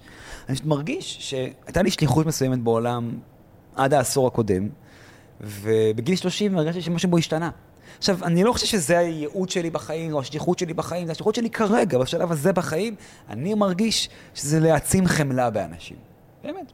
אני מגיע להרצאות, אני רואה מצאת מה את זה אנשים בעצמך? יוצאים. קודם כל, חד משמעית כן. זה ריפא אותי באופן שאני לא יכול לדמיין אפילו. איפה אתה, נגיד, נמצא בדרך הזאת, מול, מול עצמך? למצוא חמלה כלפי גם אנשים שפגעו בי, גם כלפי אה, דברים שקרו לי בילדות, וגם כלפי עצמי. אבל ב- בנתיב ההשלמה שלך, איפה אתה נמצא? אני שלם מאי פעם, יותר מאי פעם. יותר מאי פעם. כן, זה בטוח נכון לומר את זה. כאילו, אתה אומר, תשאל אותי את זה בגיל 90. כן. כאילו, דבר איתי על זה. תראה, לא, זה טוב, כי זה אומר ש... זה אומר, אם אני שלם אי פעם, זה אומר שהעקומה תמיד למעלה. אתה מבין? זה דבר חיובי. אבל, אבל אני באמת חושב שבשנים האחרונות קורה משהו, לי לפחות קרה משהו נפלא, וזה העובדה שכבר, א' כל, I don't give a shit. באמת, אחי, I don't give a shit. אני אומר, יאללה קוסומו גדול, ושם סליחה על המילה זין עצום, על המון דברים שבעבר ניהלו אותי. כן. I don't give a fuck about שום דבר שלא חשוב לי באופן אישי. שזה האישור החיצוני, לא? אחי, איזה כיף זה. אבל, אבל מצחיק, אתה מדבר שם, הייתי חייב לעבור דרך ההכרה הציבורית. הסוף. כן, הייתי הסוף, חייב. כאילו, תביא אותה עד הסוף, לי, בשביל. להשלים איתה. בדיוק, שחרר לי, הנה, קיבלת את האישור הזה. תמיד ידעת שאין בו כלום. אין בו ממש, אין בדיוק. שם אמת, אין שם סיפוק. אבל היית חייב לקבל אותו כדי להבין את זה. בדיוק, נכון. חייב. שחררתי את זה. מהסיסטם, אחי, הרעל יצא לי מהגוף. ואם בעבר היה לי רעל מטורף של לעמוד מול אלפים כל הזמן ולהרצות, עדיין יש לי את זה. אבל אני גם יכול היום, שלושה ימים בשבוע, לשבת בחדר, אחד על אחד, עם מאומן, ולעבור תהליך עם בן אדם, אחד על אחד. הרעב הזה, לתראו אותי, תכירו בי, נעלם במקום חיובי, אני אומר את זה. הוא נשאר המקום הבריא שלו. ישבתי עם אילן, עם אריק ברמן, והוא עושה לי, ודיברנו על האישור החיצוני מול האישור הפנימי. של האמן. כי לכל אמן יש את הצורך הזה באישור חיצוני. מה זה, אחי? זה מה שמניע אותו. אז יש פה שאלה פילוסופית, מכיר את השאלה, האם העץ נפל ביער, האם הוא נפל? מכיר את השאלה? כן. פילוסופית. כן. כמו אמן, אחי. אני חושב שאמן שאומר שהוא יוצר לא בשביל הקהל, מזיין את המוח. תשמע, אז זה בדיוק, זה בדיוק, זה בדיוק השיחה שהייתה לי עם אריק ברמן. אריק ברמן. מן הסתם, זה התחיל מהצורך לאישור חיצוני. ככה זה התחיל לכולנו. זה הגאווה שאף פעם לא קיבלנו מאבא. אז אנחנו הולכים ומחפשים אותה דרך האומנות שלנו, מן הסתם. אמרתי לו, אבל בסדר, סבבה, אבל זה משהו שאתה יכול, אתה מתישהו, תצטרך מתישהו להשלים איתו. כי אתה תבין שזה לא יגיע משם. לא משנה, כאילו, גם אם יבואו לך אלף איש לברבי. אם זה בשביל זה, אתה לא תצליח לקבל את האהבה שלהם. אתה לא תצליח. ואז אתה תרצה עוד ועוד, אתה לא תצליח. נכון. אז הוא אומר לי, כאילו, אבל רגע, אבל אם אתה תשלים עם האישור החיצוני ותמצא את האישור בפנים, זה לא יפגע לך במוטיבציה לייצר? שאלה מעולה. כנראה שכן. אני... כנראה שכן. איך אמרתי מה שאמרתי. הייתה לי שיחה על זה עם אה, אה, עדן חסון ועם ניב דמירל. שני אמנים שאני באופן אישי מאוד מאוד אוהב. היה לנו ויכוח הכי עד אמצע הלילה. נשברו שם כוסות וויסקי, אחי, מהאמוציות. אני טענתי, אמרתי, תראו, זה לא שאני מרצה את הקהל. אני לא מרצה את הקהל, אני רוצה מה שאני רוצה ליצור. אבל אם ליצירה שלי לא יהיה ולו קורא אחד, אני אפסיק ליצור. אמרתי את זה גם לעדן, אתה תמשיך לכתוב שירים בידיעה שאף אחד לא ישמע אותם, לא מתוך אמונה שהם יצליחו, אלא בידיעה שאף אחד לא ישמע אותם, אני חושב שאתה לא תעשה את זה. תשאיר במקלחת, תשאיר בבית בשביל הכיף שלך, אתה לא תוציא עוד מוזיקה. אדם יוצר כדי שיראו אותו. כי יש לו מה לומר, הוא רוצה שישמעו את מה שיש לו לומר. אם אף אחד לא ישמע, הוא לא ייצור. זה ההבדל בין אדם שכותב למגירה לאדם שכותב ספר. אם לא היה לך עניין שיקראו אותך, לא היית מוציא ספר. ולכן אני לא מאמין לאמנים שאומרים את זה, גם שקרים לעצמם בעיניי. ואם- הש- כן. ניטשה יגיד את זה? יודע מה ההבדל? כי זה מה שהוא אמר. זה לא מדויק, הרי ניטשה פתח את האקדמיה ו... מכר 40 ספרים אוקיי. כשהוא היה חי. אז זרטוסטרה, הספר כאילו הש- הכי מפורסם שלו, היצירה הכי מפורסמת שלו, היצירה הגדולה שלו, שמוכרת במיליונים על מיליונים, מהמם. כשהוא היה בחיים הוא מכר 40 עותקים. מהמם. כי הוא אמר, הדברים האלה, לא יבינו אותם. אף אחד לא צריך לקרוא אותם, כי לא יבינו אותם. אני, תראה, בין העובדה שאני אצור מה שאני רוצה ליצור וזה בסדר אם לא יקראו, לבין אני יוצר כדי שלא יקראו, יש פער. יש ספרים שאנשים מוציאים בידיעה שהם לא מיינסטרימיים, יש לי כמה חברים כאלה שהוציאו ספרים כאלה, הם אמרו לי, אני יודע שזה לא ימכור הרבה, אני רוצה שאלך את היצירה הזו מה- מהחזה שלי. אבל הם היו רוצים בסדר. שזה ימכור הרבה? ברור שהם היו רוצים. היו רוצים, מי ברור. לא היה רוצה? כן, ברור. תראה, יש גם את הסיפור המוכר של, ששרף את כתביו, נכון? אה, ברח לי השם של הפילוסוף. אה, יש יוצאי דופן. בטוח שיש יוצאי דופן. אמנים ככלל הם לא אנשים שאפשר לשים אותם בשורה אחת. הם תמיד יוצאי דופן. אבל ככלל, אמן יוצר כדי שישמעו אותו. ובגלל אני אומר גם לאנשים, אל תתביישו בזה. זה שאתם זקוקים להכרה חיצונית, זה בסדר, אנושי ובריא. אם לא הייתם זקוקים, הייתה לכם בעיה. צריך לקבל את זה. השאלה היא פה המינון. עד כמה אני תלוי באהבת כמה קהל? אתה תלוי בזה. בדיוק. כמה אתה זקוק לזה. אני אחרי האח הגדול הבנתי שכמעט כל המישורים בחיי יושבים על האינסטגרם. כן. אני מוכר ספרים דרך האינסטגרם. אני עושה קמפיינים דרך האינסטגרם. אני ממלא את הקליניקה דרך האינסטגרם. אני מגייס תרומות לעמותה דרך האינסטגרם. אמרתי, רגע, זה לא יכול להיות שכל חיי תלויים באהבת קהל. נשבר לי. נשבר לי שיש לי שיקולים בראש שהם שיקולים זרים, הם לא שיקולים שלי, הם שיקולים של איך יאהבו אותי ואיך לא יאהבו אותי. כן. וברור שזה היה שם, אני לא אשקר ואתנחמד, זה היה שם. עשיתי המון דברים, או לא עשיתי המון דברים, מהחשש שמא יגידו, שמא יראו, שמא יעלה על זה כתבה מחר במאקו. ואני חושב שהבנתי היום את האיזון הנכון, פחות או יותר. והאיזון הוא, אני משתמש באהבת קהל, לגמרי. אבל אני רוצה את הקהל שיודע לאהוב בדיוק את האדם שאני. שיודע לאהוב את השינויים שאני עושה בעצמי כל הזמן, שיודע להבין אותם. ירדתי מ-190 אלף עוקבים ל-122 אלף עוקבים. אחרי האח הגדול? בשנה האחרונה. וואלה. בשנה האחרונה. למה? עשיתי דיוקים לקהל. מה? עשיתי דיוקים לקהל. אתה הורדת? כן, לא, דיוקים, אחי. תקשיב, העליתי נגיד השבוע פוסט עם כל הזוגות הלהט"בים שחתנתי בשנה האחרונה, שתי בנות, שני בנים, היה לי משהו כמו תש- תשע חופות בשנה האחרונה, עם ציטוט של הרב קוק. אדם שלא יודע להבין את המסר שאני מעביר כאן, או שלא אפילו לא מעניין אותו. זאת אומרת, אם אני מעצבן אותו, הוא כנראה לא עבורי. הוא צריך, הוא יכול גם לא להסכים איתי, אין לי שום בעיה. אני גם מנהל דיונים עוקבים שלי לפעמים, דיונים טובים, חשובים. בוא ננהל דיון. אבל תבין את העובדה שאני מנסה לפתוח את הראש של עצמי. אני מנסה להיות רדיקלי, כן, אני רוצה לפתוח את הראש של עצמי, לחשוב אחרת על דברים. זה הקהל שאני מחפש. קהל שיודע להעריך את הפוריה, את הניקיון הזה של המוח. אנשים שרוצים לעזור לעצמם. בפרט, כמובן. אתה יודע, אלה, אני, אני מתחיל להבין שאלה האנשים שאני רוצה להיות לידם. רק ליד, רק ליד, רק ליד. תן לי את אנשים. האנרגיה הזאת של האדם שרוצה אנשים- להתקדם. בן אדם שרוצה לפתח את עצמו, זה אנשים שאני רוצה להיות לידם. אני לא רוצה להיות אנשים שלא רוצים לפתח את עצמם. בדיוק. לא רוצה. זה אנשים שאני כבר לא רוצה להיות לידם אף פעם, לעולם, אף פעם. אתה יודע- רק תביא לי אנשים שרוצים לפתח את עצמם, אני אהיה שם. אני אהיה שם. אני מזכיר שאתה רואה את זה נכון, אתה רואה את זה נכון. ככה אני רואה את זה. אני חושב שאתה רואה את זה אנשים שאני נכון. רוצה לידי. וגם יש המון המון חשיבות למי שנמצא סביבך. תשמע, אני גר במושב היום, אני מנותק, אחי. כן. מנותק, אחי, אני גר במשק באיזה חור. איזה כיף, אבל. כן, עם חצר יפה, אחי, גרירנדות בחצר. אבל יש לך הנסיעה לתל אביב כל יום. על אופנוע זה 20 דקות, לא נורא, אבל אתה יודע, אני, אני מרגיש את האיזון הזה, כמה שהוא נכון לי. אני קם בבוקר בשקט שלי עם ציפורים, עם שמש, אחי, בחצר, דשא, סלמתק, שותה קפה, מתארגן, יוצא לעבודה, מגיע לתל אביב, סופר רעש, סופר דרמה, בלאגן, זה גם חשוב. פוגש אנשים, רגע, מסדר דברים בראש, לומד טיפה על מה קורה בעולם סביבי, אתה יודע? אני מנסה להימנע מזה, אתה יודע? ממה? מהכניסה לתל אביב. אה, איפה אתה גר? גם, רחוק. איפה? ביעף. מושב? כן. אה, אוקיי, טוב. כן. כן. אה, אני גם מנסה להימנע, אבל זה באמת להימנע. שלאחרונה כשאני אומר לעצמי להפך, זה חשוב לך. אני אומר לעצמי, גם אם הרעש קשה לך, זה חשוב לך להגיע לתל אביב, כי זה חלק מהחיבור שלך גם לחומר, לאדמה, לקרקע. אתה לא יכול להיות כל הזמן ברוח, לשבת בבית שלך במושב ולקרוא פילוסופיה, ואתה מתנתק. עכשיו, יש גם איזון לרוח, צריך לומר את זה. אתה לא יכול לחיות בעולם הזה ולהיות מנותק מהחומר. אתה לא יכול. אתה חייב איזון. אחרת אתה קוקוריקו. ולא סתם יש לנו שתי מערכות. אנחנו צריכים להשתמש בשתיהן. אתה רוצה להתנתק מהגוף, תעשה מדיטציה. ב-20 שניות, דקות בשבוע, ביום, אתה יכול להתעלות מעל הגוף. שאר הזמן, אתה מחובר לגוף שלך, ותהיה מחובר. וזה משהו שאני מסתכל עליו היום בתל אביב, והוא עושה לי טוב. אתה יודע, אני מגיע לתל אביב, סופג את הרע, סופג את זה, וגם מעריך את החזרה הביתה. כן. אתה מבין? כן, לגמרי. איך אנחנו מסכמים? וואו, אחי. כמה זמן? אה, כמה אנחנו מדברים? אני חושב שזה שעה וחצי בערך. וואלה. כן. איך מסכמים, אחי? לא יודע. וואלה, כי נשאר בכלל. נשאר לא אין לי. מושג.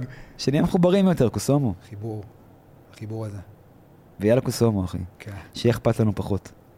הכל חשוב וכלום לא חשוב באותה מידה. בשבוע הבא מתראים. אינשאללה. תודה רבה לך. בן זונה.